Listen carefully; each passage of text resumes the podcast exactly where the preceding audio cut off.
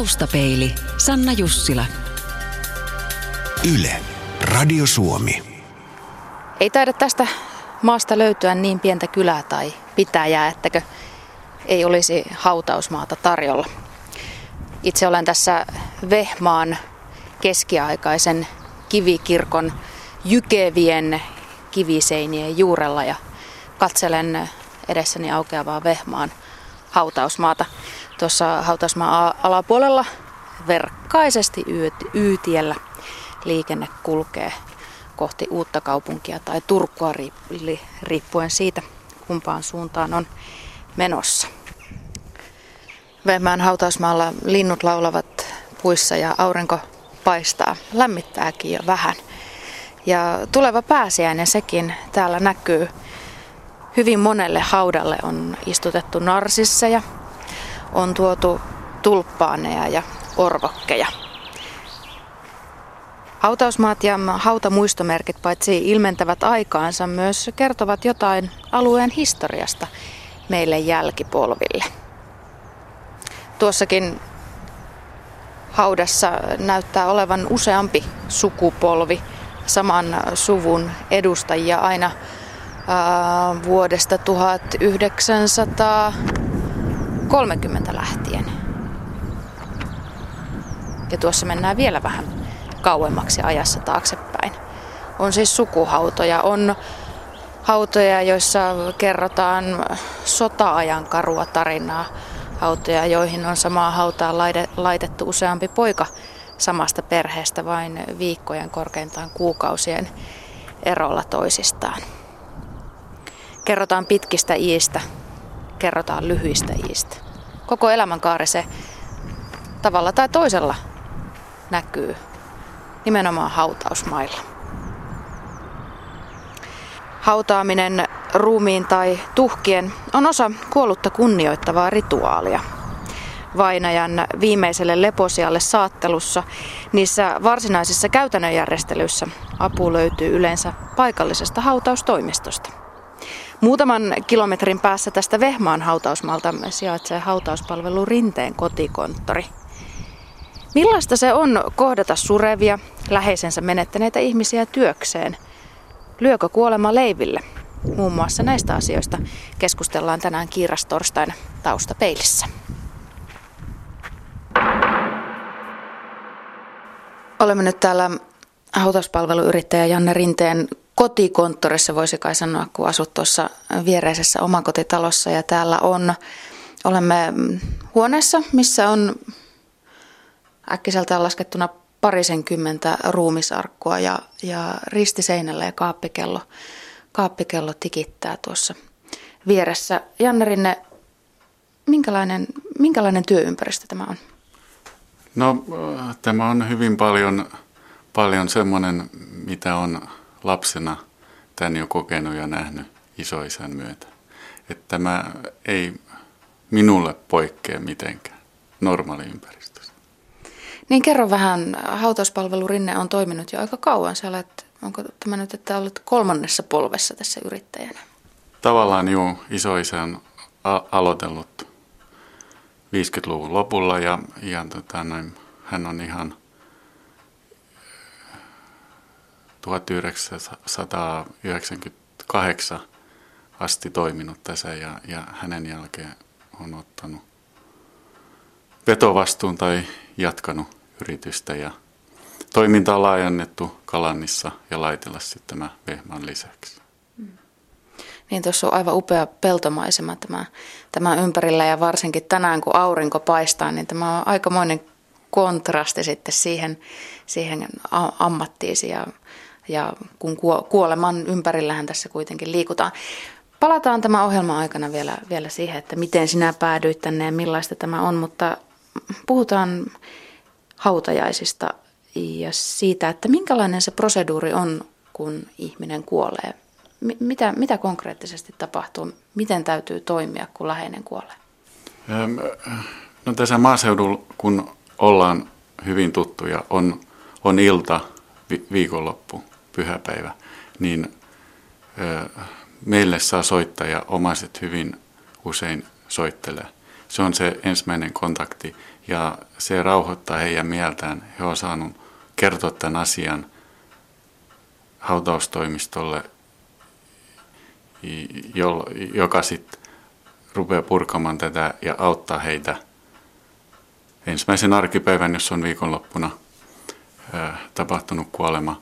Ja, ja tota, sitten tulevat käymään tähän toimistolla ja, ja käydään, käydään asioita läpi, otetaan seurakuntayhteyttä, toimisto ottaa sairaalaan, järjestää siellä kaikki hautausluvat, siirtoluvat.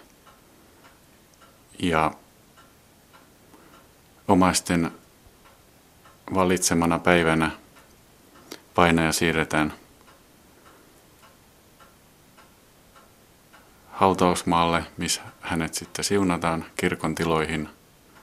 Ja hyvin, hyvin usein sitten siitä tavallaan meidän osa on niin kuin ohitse ja seurakunta johtaa siitä eteenpäin.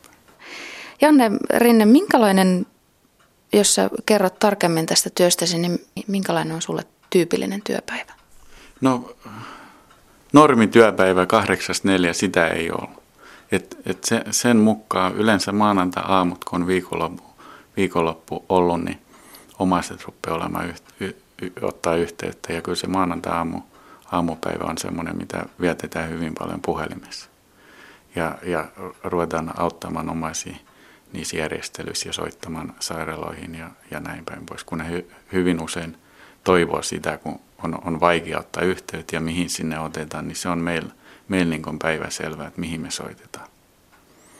Ja toi, kyllä se nois viran omaisajoissa sitten on kanssa, että ei sitä normaali päivä, että se voi se auton tarve sitten tulla, tulla minä kellon aikana hyvänsä. Myös on tänä päivänä paljon, paljon noita yksityisiä hoitokoteja, missä ei ole kylmäsäilytystä painajille, että että sieltä, sieltä voi tulla soittoja kanssa sitten milloin vaan ja sitten siirretään lähimpään terveyskeskuksen kylmiön paarikuljetuksen. Mistä se surava ihminen sinun mielestäsi saa sitten lohtua siinä tilanteessa, kun joutuu käymään sitten läpi näitä asioita, niin kuin arkuvalintaa ja, ja hautapaikkaa ja hautajaisten suunnittelua, niin mistä se löytyy sinun mielestäsi se voima ja, voima ja lohtu sitten toimia niissä tilanteissa? No kyllä se niin kuin omaiset sanoo hyvin usein, että kun he sai tulla tänne ja, ja sitten keskustella avoimesti, niin se on helpottanut heitä tosi paljon. Ja sitten se epätietoisuus, mitä mä oon niin kertonut, että miten tästä ruvetaan purkamaan. Mä kerron heille, että mä, mä otan kaikki selväksi ja, ja pidän heidän ajan tasalla, niin se, he saa siitä, on ainakin sanonut, että heidän on helpompi tästä niin kuin jatkaa. Tietenkin on toisenlaisia omaisia, jotka haluaa mahdollisimman paljon itse hoitaa, hoitaa ja soitella, joka on ihan, ihan tota noi, tosi hyvä purkaa sitä surua. Mutta sitten on, sit on toisia, kun ei ole mahdollisuutta tai ei oikein pysty tai jaksa. Janne Rinne, minkälaista se on, on se suuren surun kohtaaman ihmisen kohtaaminen? Se, se on, on sillä lailla, että usein, usein mut sanotaan tai kysytään, että kai sä oot tottunut näihin, näihin asioihin, mutta koskaan siihen ei totu, että ne on aina semmoisia ainutlaatuisia tapahtumia. Jokainen on, jokainen on oma tapahtuma ja, ja tota, kyllä sitä hyvin vakavasti ajattelee, kun surevat ihmiset kohta ensimmäisen kerran, mitä heillä on käynyt, mikä heillä on vastassa. He joutuu järjestämään hautajaiset omaisille. Mutta se vaatii suunnatonta empatiakykyä ottaa vastaan ne surevat ihmiset ja, ihmiset ja ähm, ainakin mun mielestä ajattelisin, että että se, sehän on ehdottomasti semmoinen, mihin ei saa leipääntyä, että sä tavallaan saa näyttää, että sulle se periaatteessa on arkipäivää se toisen ihmisen suru. Niin miten sä pidät yllä sitä semmoista empatiakykyä ja kykyä olla läsnä siinä sen kyseisen surevan ihmisen kanssa? Öö, no, mulla on sanottu sillä no, että toi se jotenkin vaan meistä tai meidän suvusta, se tulee jotenkin, että, että me on niin kuin tähän työhön niin kuin paras mahdollinen. Toi nyt ehkä oli sillä väärä valinta, mutta tota, ää, se jotenkin tästä vaan niin kuin meistä, meistä tulee ulos, että, että me, me hoidetaan ja, ja osataan suhtautua siihen sillä lailla, että omaista on helppo tulla vaikeissa asioissa. Kääntyy meidän puolella. No miten sä pidät sitten itsestäsi huolta, koska sehän on hirvittävän raskasta? Kyllä se täytyy ajatella työnä. Tämä on työ ja, ja kun ne mustat vaatteet otetaan pois ja, ja ajetaan autotalle ja ollaan kotipihalla, niin sitten ollaan taas eletä sitä elämää, mitä, mitä tota, normaali elämä, mitä toiset elää. Onko se mitä helppoa sitten, koska kuitenkin tämä kotikonttori on muutama askeleen päässä siitä kotiovesta ja kännykkä on aina auki ja olet aina tavallaan hälytysvalmiudessa, niin pystytkö sä helposti sitten irtauntumaan tästä työstä? Kyllä sitä, kyllä sitä pystyy ja ei pysty, että hyvin vaikeat on, niin kuin tuossa tuli, että ei, ei koskaan totu, että kun on omaisiin tai sukulaisiin, niin on se, se on hirvittävän vaikea kohdata. Kiirastorstain taustapeilissä ollaan Vehmaalla hautauspalvelu Rinteen kotikonttorissa ja haastateltavana on yrittäjä Janne Rinne. Janne, tuossa jo aikaisemmin kerroit, että tämä on isoisäsi 50-luvun puolessa välissä perustama yritys, yritys niin, ja että, että tämä on sinulle hyvin tuttu ympäristö jo lapsuudesta. Niin millaiset ovat ne ensimmäiset muistosi sieltä lapsuudesta liittyen vaikka hautajaisiin? Öö, no kovin nuoren nyt en muista, mutta, mutta tota noin, kyllä meillä niitä on ollut ja, ja kyllä se vähän vanhempana, mutta lapsena kumminkin, niin kyllä se, kyllä se aika sillä tuntui pelokkaalta ja hirvittävältä. Että et oli se semmoista, semmoista todella autoa, kun kirkkoon mentiin ja sitten siellä oli arkku ja sitten siellä sitä sitten lapsena mietti, että kuka siellä sitten on ja tai se, sen, se henkilö siellä nyt on, kenen hauta ei siis olla. Ja, ja, ja silloin oli vielä hyvin yleinen sen arkkuhautaus, että sit laskettiin maahan ja peitettiin sinne ja sitten se on niin kuin tavallaan, ei se muistikuvasta häivy, mutta se pyyhkästään sillä että nyt on niin kuin yhden henkilön elämä ohi. Hmm. Että ei ne muistikuvat hautajaisista, ei ne koskaan ole ollut kivoja. Semmoinen on, on jäänyt mieleen, että mielellään ei. Niin varmaan itse kukin ajattelee, mutta edessähän se meillä kaikilla on. Janne, mitä sulle kerrottiin kuolemasta silloin, kun sä olit lapsi? Öö, no toi, tota en nyt ihan tarkkaan muista, että mitä on, mutta kyllä se tuot koulusta ja seurakunnan kerhoista on, on, on jäänyt mieleen, että, että se, on, se on se ihmisen kertokulku, synnytään ja kuollaan ja, ja kyllä se sitten sillä on, että se on jäänyt mieleen, että se ruumis haudataan ja se sielu, sielu on sitten tuolla taivas, joka pilven päällä vilkuttelee. No miten sä päädyit sitten jatkamaan isoisäsi yritystä? No toi tilanne oli sillä 88, kun on saanut ajokortin, niin oikeastaan siinä ei, siinä ei kysytty mitään, vaan isoisä tuli auton kanssa, että nyt lähdetään ensimmäisellä keikalla sitten ja, ja, ja tota, mulla on lukio sitten loppunut ja siinä on semmoista välivaihetta. Ja toi, sitten mä olin hänen apupoikanas siinä pari vuotta ja sitten sit, sit oli 90 lähdettiin Inttiin ja sitten kun sieltä tultiin, niin taas oli 91 kevät semmoista luppuaikaa, niin sitten sit tehtiin näitä hautaushommia enempi ja vähempi. Ja, ja tota, sitten tuli semmoinen vaihe, että mm, pääsin kumminkin kesähommiin sitten tuonne autonkuljettajaksi silloisen postiin ja olin siellä, tein yövuoroja, päivä- ja iltavuoroja ja sitten olin aina, aina, aina tässä niin kuin sitten käytettävissä hänen kanssa. Sitten niitä reissuja koitettiin sovittaa sillä, että mä tulen aamulla kotiin ja nukun ja sitten iltapäivä lähdetään reissuun tai toisinpäin.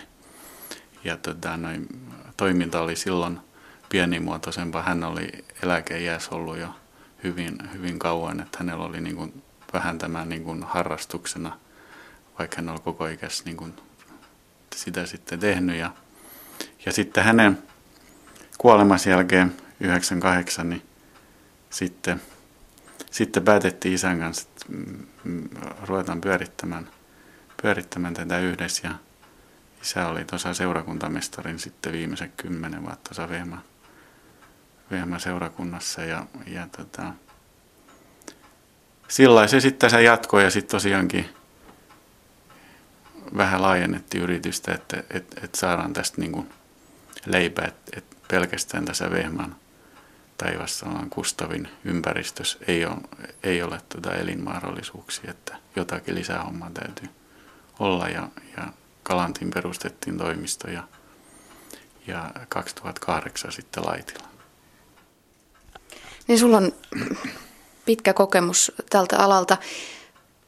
Miten sinun mielestäsi, Janne Rinne, hautaaminen tai hautajaiset tai tämä kulttuuri, onko tässä ollut muutosta, jos mietit, mietit siltä ajalta, kun itse olet tätä seurannut sivusta ja sitten tehnyt tätä työksesi? Kyllä se on, on, on muuttunut sillä että hyvin paljon tänä päivänä on, on sillä että hyvin pienimuotoisia hautauksia pidetään ja, ja sitten tuhkaus on tosi paljon yleistynyt tuhkahautaus. Ja, ja myöskin on havaittavissa semmoisia, että on, on paljon, paljon semmoisia niin, niin sanottu yksinäisiä ihmisiä,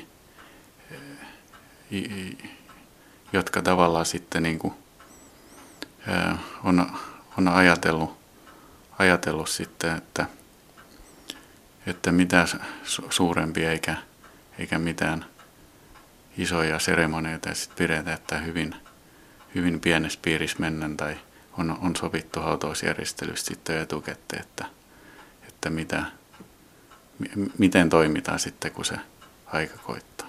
Ja hyvin paljon on myös yleistynyt se, että kuolen ilmoitus laitetaan lehteen siunauksen jälkeen. Eli on kutsuttu ne tietyt lähimmät sukulaiset, ystävät siunaukseen muistotilaisuuteen. Ja, ja tota, osa, osa on tietenkin kuolinilmoitus, missä kutsutaan, kutsutaan mukaan siunaukseen, mutta aika paljon on, on kääntynyt siihen, että siunataan hiljaisuudessa.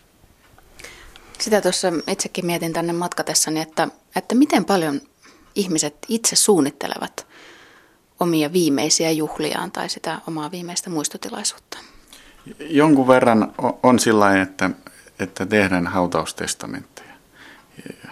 Hänen niin kuin elin, elinaikana hän saa, hän saa määritellä, ja miten toimitaan, onko, onko arkku tai tuhkahautaus ja, ja ketä, tulee, ketä kutsutaan paikalle ja, ja pidetäänkö muistotilaisuutta. Ja et, et kyllä, se niin kuin, kyllä se tätä päivää niin kuin enempi on, että niistä uskalletaan puhua puhua, että kun se kuolema lähestyy, että miten sitten järjestelyt hoidetaan.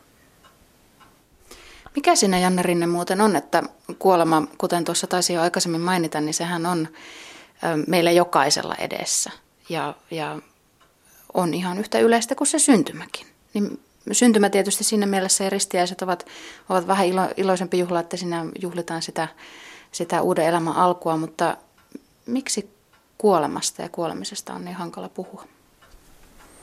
Ähm, toi on aika mielenkiintoinen kysymys. Miksi se on niin? Hyvin paljon samoissa sairaaloissa on, on sitä syntymää ja kuolemaa. Samasta ovesta kuljetaan. Ehkä siinä on vaan se jäänyt voiko sanoa lainausmerkissä se kuoleman pelko ja siitä puhuminen, että se on hyvin arka, arka aihe monelle, mutta toi, ää, niin kuin, jos itseäni ajattelen, niin, niin en tiedä johtuuko se tästä ammatista tai onko se muuten, mutta kyllä mä koen sen niin, kuin niin jokapäiväisenä, että, että se on niin luonnollista kuin voi olla. Kiirastorstain taustapeilissä ollaan Vehmaalla hautauspalvelu Rinteen kotikonttorissa ja haastateltavana on yrittäjä Janne Rinne. Janne, tässä tosiaan katselen ympärille, niin tässä on erivärisiä, valkoisia ja sitten tummempaa puuta ja vaaleampaa puuta olevia arkkuja, mutta sitten on likipitää yhtä monta uurnaakin. Miten sinun näppituntumasi mukaan, niin miten paljon nykyään valitaan ihan tämmöisiä perinteisiä arkkuhautauksia ja miten paljon sitten toivotaan tuhkaamista? Kyllä se tässä maaseudulla on sillä että noin äkkiseltään nyt, että 70 prosenttia on arkkuhautauksia, 30 on, on tuhkauksia. Mutta jos lähdetään kaupunkiin, kaupunkiin niin siellä, siellä kyllä on luvut päinvastaiset, että tuhkauksia on enempi kuin arkkuhautauksia. No, arkku perinteisesti on laitettu maahan, mutta miten on tuhkien kanssa? Mitä, voiko omaiset päättävät itse, mitä niille tehdään? Voiko ne ottaa esimerkiksi oman takareenuksen päälle, jos niin haluaa, vai täytyykö tuhkatkin sitten jotenkin saattaa maahan? Tänä päivän on, on sillä että aika paljon joustoa, että tuhkan saa sirotella omalle tontilleen. Mutta haudata ei missään tapauksessa, eli urna täytyy tyhjentää ja sirotella. Ja siitä jää, jää sitten krematorion tieto, tieto että mihin, mihin on tuhka, tuhka pistetty. Ja, ja oman takareunuksellakin saa, saa säilyttää vuoden päivä, mutta, mutta suositus olisi se, että vuoden sisällä se tuhka johonkin sitten tavallaan haudataan tai sirotellaan. Hyvin yleinen on, että sirotellaan mereen mökkirannasta. Ja, ja, toi, ja myös on paljon, paljon tullut maaseudulla näitä uurna-alueen hautausmaille, mikä on, on, on hyvin kauniita ja, ja suunniteltu, suunniteltu sillä, että siinä on helppo käydä. Yhteisellä kivellä voi sytyttää kynttilän ja niin päin pois. Janne Rinne, kun puhutaan kuitenkin niin kuin maahan laittamisesta, niin itse ympäristö, ympäristöä ajattelevana ihmisenä, niin haluan kysyä, että miten ekologista tämä on, jos miettii arkkuja tai urnia ja kun niitä laitetaan maahan. Ovatko ne kaikki biohajoavia esimerkiksi? No tänä päivänä on hyvin tarkkaan, meille tulee punkalaitumen SHT-tukusta kaikki arkut ja vähän välin kuuluu, että toi kankaan laatu pitää taas muuttaa sillä, että mahdollisimman nopeasti kaikki maantuu. Että hirmu, hirmu tarkka kontrolli siinä on. Ja, ja tietenkin ekoarkkui on ollutkin jo pidemmän aikaa ö, sitä, että, että toi kaikki on niin kuin käsitelty ja sisus on, on sillä vielä normaali arkus no, no, nopeampaa maantumista ja, ja tota, urnis on myös hyvin tarkka se, että se urnan, urnakin sieltä hävii, hävii sieltä maasta. Et, et kyllä tämä on, niin kuin, on, on kyllä tätä päivää kanssa, että koko aika se arkku sieltä maasta tarvisi nopeammin saada häviämään ja kyllä siihen panostetaan aika paljon. Mikä on se yleisin arkkumalli tai mikä sinulta täältä ostetaan? Kyllä, se, kyllä sen aika paljon on toi valkoinen silkkiarkku kansi, jos edetetty on hapsut tupsut. Kyllä se on se yleinen. No missä hintaluokassa nämä liikkuvat, kun puhutaan arkuista? No ihan jos halvimmasta, halvimmasta halutaan lähteä, niin, niin kyllä se on se 300 ylöspäin. On, on, on ihan, sanotaan sillä että kehtaa, kehtaa niin kuin alttarille arkun vierä, että tota, noin hyvin, hyvin kauniit on ihan halvimmasta puolentoista tonni puuarkkuihin. Paljon hautaaminen nykyään maksaa? No jos halutaan sillä että nyt mennään sitten sen pienimmän kaavan mukaan ja, ja tota, tuhkasirotella, että ei, ei, ei tule seurakunnaltakaan mitään, mitään eikä ole mitään paikkavarauksia eikä hautapaikkoja, niin, niin kyllä sen siinä tuhannen euron tai hiukan allekin, jos ihan halutaan, niin se on se, se hinta. No mitä ne kalleimmillaan voivat olla? No kyllä sitten kun hautakivi otetaan arkkupaikka, pidetään muistotilaisuudet, on sadan hengen pitopalvelu, niin, niin tota, kyllä se 10-15 vuotta voi helposti olla. Niin, että ei ihme, että iäkkäämmät ihmiset edelleen puhuvat mm, niin kuin arkkurahojensa säästämisestä ja tarkoittaa varmaan myös sitä, että on sitten vähän avustusta jälke, jälkeen jääville niihin hautajaiskuluihinkin. Kyllä juu ja näin ja kyllä se hyvin usein tulee tässä, että vähän voidaan multa jo etukäteen kysyä, että mikä se arkun hinta sitten on, että, että, että, että onko se hänellä nyt, että, että, että aina ajateltu, että se arkkura että olisi siellä tilillä, niin kyllä se, tota, näin, kyllä se sitten aina, aina löytyy, että kun sen halvimman tai lähestulkoon halvimman valitsee, niin kyllä, kyllä ei se ole ylitse pääsemätön sitten kumminkaan ollut. Janne Rinne sanoi tuossa aikaisemmin, että, että teidän on pitänyt laajentaa parillekin paikkakunnalle toimintaa, jotta saatte elantonne tästä. Niin miten kannattavaa hommaa, hommaa tämä on täällä maaseudulla tai ylipäätään? Saatko tienestisi hautausurakoinnista? Ky- kyllä se on sillä mutta se, kyllä se vaatii sen sadan arkun toimeksiannon, sadan arkun hautauksen vuositasolla – että et, tota, noin, sillä että homma pyörii. Et usein, usein sitä nyt luullaan, kun hautaustoimiston ja, ja sitä, sitä saan kuulla, että sulla ainakin nyt töitä riittää, että sulta ei töitä, työt lopu.